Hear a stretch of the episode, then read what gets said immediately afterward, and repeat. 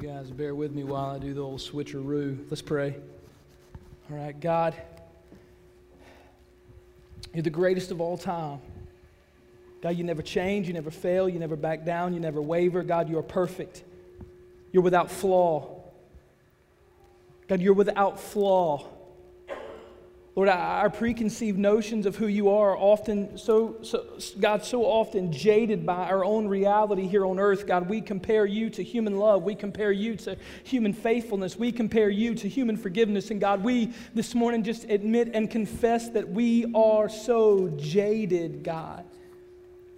God, this morning we look to you as the author and the finisher of our faith, the hope of all nations, the King of kings and the Lord of lords. God, you don't back down and you don't waver, Lord. We come to you this morning needing grace above all things, Lord. Your grace, your great faithfulness through the work and person of Jesus Christ on the cross. That's all we need.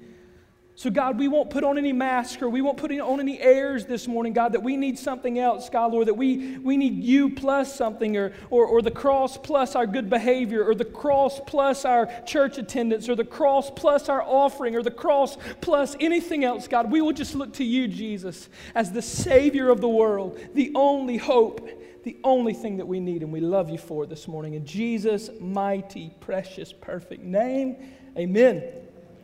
Amen. Isn't it good to be together this morning in a gymnasium worshiping Jesus? If you have your Bibles, go with me to James chapter 1.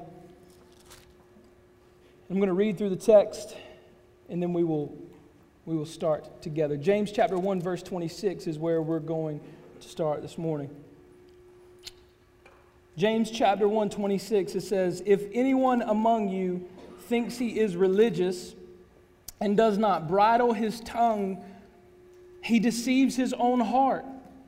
This one's religion is useless. Pure and undefiled religion is this that you take care of the orphans and the widows and you keep yourself unspotted from the world. My brethren, do not hold the faith of our Lord Jesus Christ, the Lord of glory, with partiality. For if there should come into your assembly a man with gold rings and fine apparel, and there should also come a poor man in filthy clothes, and you pay attention to the one wearing the fine clothes and say to him, You sit here in a good place, and say to the poor man, You stand there, sit here at my footstool. Have you not shown partiality among yourselves and become judges with evil thoughts? Listen, my brothers. Has God not chosen the poor of this world to be the rich in faith and heirs of the kingdom, which he promised to those who love him? But if you dishonor the poor man, do not the rich oppress you and drag you into the courts? Do they not blaspheme the noble name by which you have been called? I'm going to read this and we'll, we'll get after it. If you really fulfill the royal law according to the scripture, you shall love your neighbor as yourself, you do well. But if you show partiality, you commit sin and are convicted by the law as transgressors. For whoever shall keep the whole law and yet stumble in one point, he is guilty of all. Just a little bit more reading. Hang with me. For all who said, Do not commit adultery, also said, Do not murder. Now, if you do not commit adultery, but you do murder, you have become a transgressor of the law. So speak and do as those who will be judged by the law of liberty. For judgment is without mercy to the ones who show no mercy, but mercy triumphs over judgment. Somebody say, Thank God. Mercy triumphs this morning over judgment. If we go back to the very beginning, I wanted to read that so you could kind of get the whole picture. And now we're going to break it down verse by verse. James 126 he says, if anyone thinks you, if anyone thinks that he is religious and does not bridle his tongue but deceives his own heart, this one's religion is useless. How many this morning can honestly say when you hear the word religion, you're just kind of like, eh, anybody other than me, anyways? All right. So, so you hear the word religion, you're kind of like, mm, I'm good. Well, well, here James isn't speaking of religion as we think of religions as a list of rules and do's and don'ts and putting God in this traditionalized box. That's not what he's talking about. You could better translate that word religious in the Greek as worshipers. So, so let's read it this way If anyone among you thinks he is a worshiper, and does not bridle his tongue but deceives his own heart, this one's worship is useless. It's useless. Check this out. James is starting this instruction off by addressing those who are full of hot air. Neither James nor Jesus we're ever fond of believers who talk a good game but have no follow through. Through the teaching of Jesus and pretty much every other New Testament writer, you see a disdain for false religion. Arrogant hypocrisy does not stand with God. God loves the dirty, broken, abandoned, and wants to bring them back into His home. He wants to care for the comfortless this morning. That's what God wants to do. But to the arrogant hypocrite, He wants to vomit you out of His mouth. Say, man, that's kind of strong. I know. I had to read this before I had to preach it, right? So, through the teaching of Jesus and pretty much every other New Testament writer, you see that there was a disdain for false religion, hypocrisy, a frustration with arrogance, and a hatred for pride. And most of this is made evident by our tongues. I want you to hear this. The things we often say put our core values on display for the world to hear. Hear that again. The things that come out of our mouth often put our core values, what really matters in our hearts, what really, what really grabs a hold of us, the things that we would die for, those things eventually come out of our mouth and it puts on display for the entire world to see who we really are. So this morning I want to ask you, knowing that your tongue is in direct connection to your heart, is your heart a heart of worship? Because listen, we want to war this morning for purity in our worship. We want to live a standard of active worship that isn't tainted by the tongue, that can't be bridled. Man, I'm, I'm going to meddle for a second. I'm just going to get, we're all just going to walk through this together, and, and, and if it hurts, it just, it'll be good healing. Gossip. I want to make this practical. I want you to be able to grab this with me. Proverbs 21 23 He who guards his mouth and his tongue guards his soul from trouble. This morning, if, if you engage, if we engage with gossip, Man, I, I love this. This is probably my favorite phrase that gossipers use. I use it, so I know other people who gossip use it because I sometimes stumble into the sin of gossip. They'll say this I love this. Hey, it's true, right? So it ain't gossip. I mean, it's true. So is it really, everybody knows around town, right? It's true. So is it really gossip? That's one of my favorite lines. Listen, keep your mouth from gossip. I want you to hear, and you may have heard this before, the proper response for gossip like the, the proper response for calamity, the proper response for brokenness around us, the proper response from somebody around you that you love, maybe sinning or walking in sin, or a family member. This is the proper response rather than gossip. So if you're a gossip this morning, if you struggle with that, if you deal with that, if, if that's something that keeps you back from having pure worship with God, if it's, if it's your tongue, here's the remedy. Nehemiah 1 3 through 6. You can just listen. It says, And they said to me, The remnant there in the province who had survived the exile is in great trouble and shame. Here, this is a report coming back to Nehemiah. He's hearing about his homeland, he's hearing about the walls in Jerusalem. And they've come to great shame. The walls of Jerusalem are broken down and the gates are destroyed by fire. Now, now at this point, mo- most people, that would be the point where they call somebody, right? Did you hear about Jerusalem? Those fools had the walls burned down. I knew, give it six months and it would happen, right? Like, like that's the typical response. You hear about this Jerusalem kind of peril even in our own lives, and we're quick to call others. We're, we're quick to include others to observe other people's calamity. But this was his response, and I, I love this response. I want you to grab this response and keep it as your own. He said, As soon as I heard these words, I sat down and I wept and mourned for days, and I continued fasting and praying before the God of heaven. Nehemiah, Nehemiah shows us the most beautiful picture of a response to gossip, where we have the opportunity to pervert our worship before God with gossip. Nehemiah says, Hey, why don't you fast for him? Why don't you break down and just weep for him? Why don't you pray for him and just close your mouth? Right? All right. Number two, uh, lying.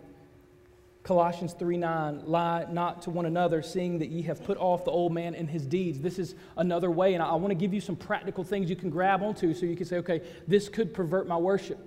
Is everything done and by for me? Is everything done through the mercy and work of Jesus Christ? Yes, but can I stiff arm God? Can I, can I pollute my worship? Absolutely. So I want to give you some practical things where you can say, man, I don't want to gossip not because I think God will get mad at me or he'll be ticked off at me or he won't let me into heaven. No, absolutely not. His love won't change. But you can pervert your worship. So don't gossip. Then lying. Don't, don't lie Number three, death. The Proverbs 18:21 says, "Death and life are in the power of the tongue. Those who love it will eat its fruit." We have the opportunity with our mouth to speak death over things, to carry with us a negative attitude that is pessimistic and speaking death over stuff. The word warns us: listen, don't gossip, don't lie, and don't speak death. Don't pervert your worship. So, what can we do with our mouths? Praise. Psalm 34, 1 through 2 says, I will bless the Lord at all times. His praise shall continually be in my mouth. We can praise. Like, switch some of those. Instead of gossip, Go to praise, go to praying. Not only praise, we can also, it, it's the proclamation of the gospel. Mark 16, 15. And he said to them, Go into the whole world and proclaim the gospel to the whole creation in life. Proverbs 18, 21 again, death and life, and then the power of the tongue. You have the power through the blood of Jesus Christ this morning Scripture says that you were baptized into his likeness, that you were given the spirit of adoption, whereby we cry, Abba, Father. Therefore, you have the power this morning to speak things to life in Jesus' name. You can speak life into people. Man, your words this morning, if you hear me saying anything this morning, your words are important. Like we only get so many. So let them not be uh, objects that pervert our worship and pervert our connection with God. Rather, let it be things that, that we use to proclaim the gospel, to praise His name, and to speak life into everyone around us. Our words are the tools that God, in His faithfulness, has ordained to call people to Himself. Scripture says, How can they hear without a preacher? Our words, how incredible is that? That the God of all creation, who in an instant breathed out humanity, right? He into dust, and humanity was here. We were here. That God chose to use flawed, ridiculously foolish men and women to speak life to other people that He cared about. How incredible is that? How beautiful is that picture that the God of all creation, who doesn't need us, but He wants us. And not only does He want us, but He wants to incorporate us into His story for His glory forever and ever. All right. Our words are the tools that God, in His faithfulness, has ordained to call people to Himself, to encourage His bride, to warn the drifting, to comfort the hurting, to convict the careless, to praise His name forever and ever, and ultimately proclaim His gospel. We cannot afford to be careless with our words. Can't afford to be careless with our words this morning. Let's move on. James 127. It says, Pure and undefiled religion is this that you take care of the orphans and the widows, and that you keep yourself unspotted from the world. It, it might say religious perfection is this that you care for the helpless and the hopeless, and you keep yourself unspotted or unstained from the evil in the world. James specifically speaks of orphans and widows because those were two of the most destitute people groups who could not offer any form of glory for helping them. There could be no praise, there could be no glory, there could be no restitution. And let me just say this when we talk about orphans this morning, there's going to be more talk in the coming weeks about orphans and caring for orphan care. I love Romans 8 when it reminds us that we were once orphaned. We had nobody. We had nothing. We had no strength or power on our own to get to God. We had nothing. But God, in His great faithfulness, in His perfect love, pursued us by grace, allowing His Son, like Colossians said, to be crushed so that the Godhead might be satisfied, that in Him all the fullness should dwell. God allowed His beautiful, perfect Son to be crushed so that He could say, Welcome home, sons and daughters. You're not orphans anymore. Welcome home, sons and daughters. You're not lost anymore. Welcome, so, welcome home, sons and daughters. You're not shamed anymore. Welcome home, sons and daughters. Welcome home. This is good news this morning. That we don't have to be wayward anymore. We don't have to be drifting anymore, but we can be home with Christ.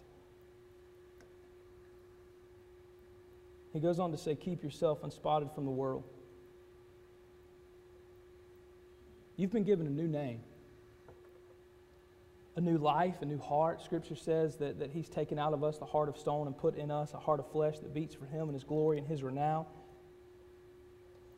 Your whole life has been sent on a different trajectory. Your whole life was once pursued us, and, and the end was really, really bad. God, in His goodness, adopted us as His own, and He set our entire lives on a different path for His eternal glory and our eternal good. And I'm wondering this morning,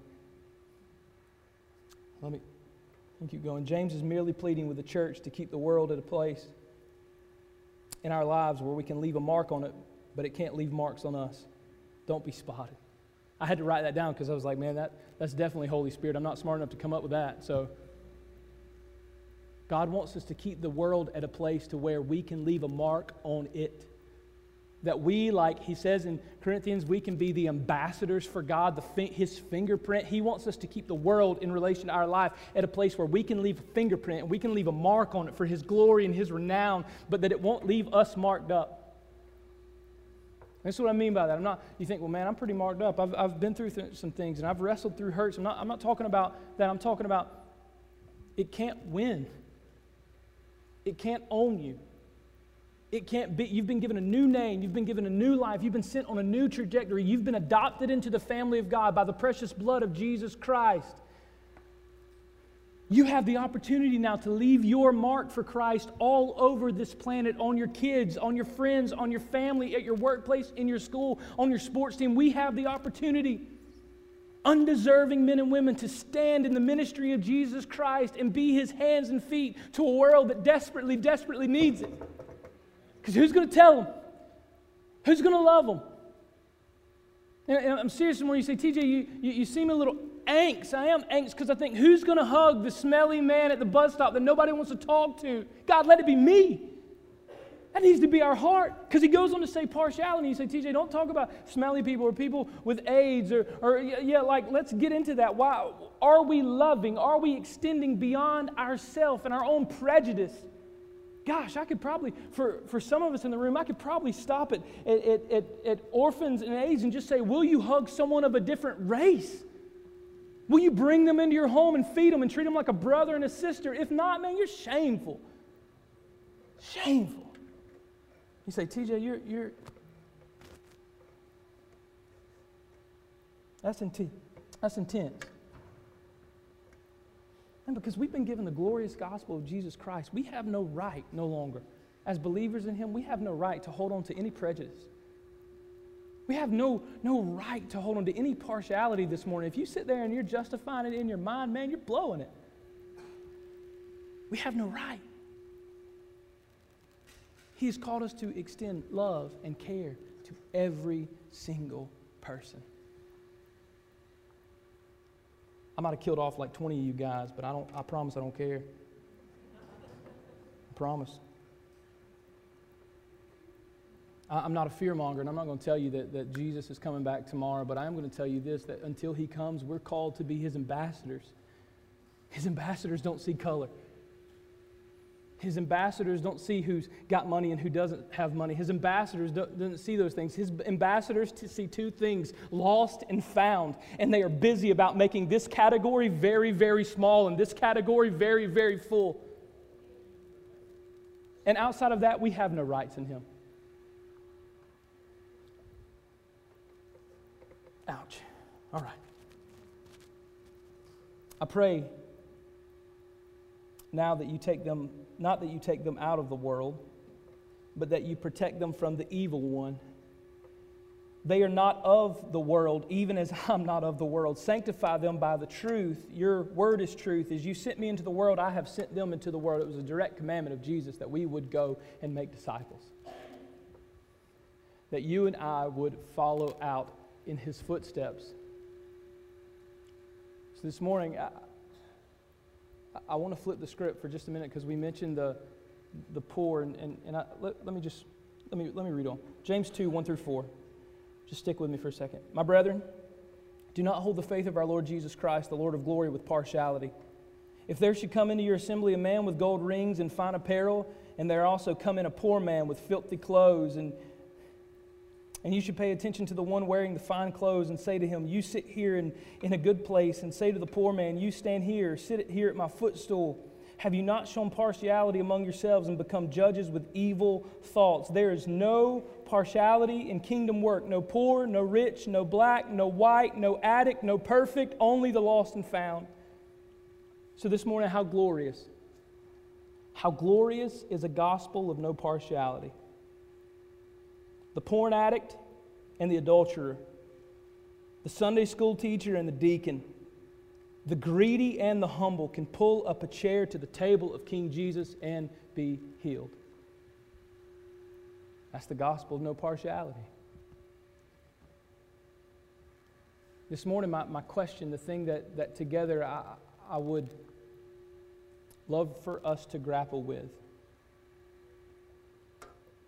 have we allowed God to do that work in our heart to where we know beyond a shadow of a doubt? Because before we can ever move to here, I, want to say this before we can ever move to, to delivering a gospel of no partiality, you this morning have to realize who you belong to.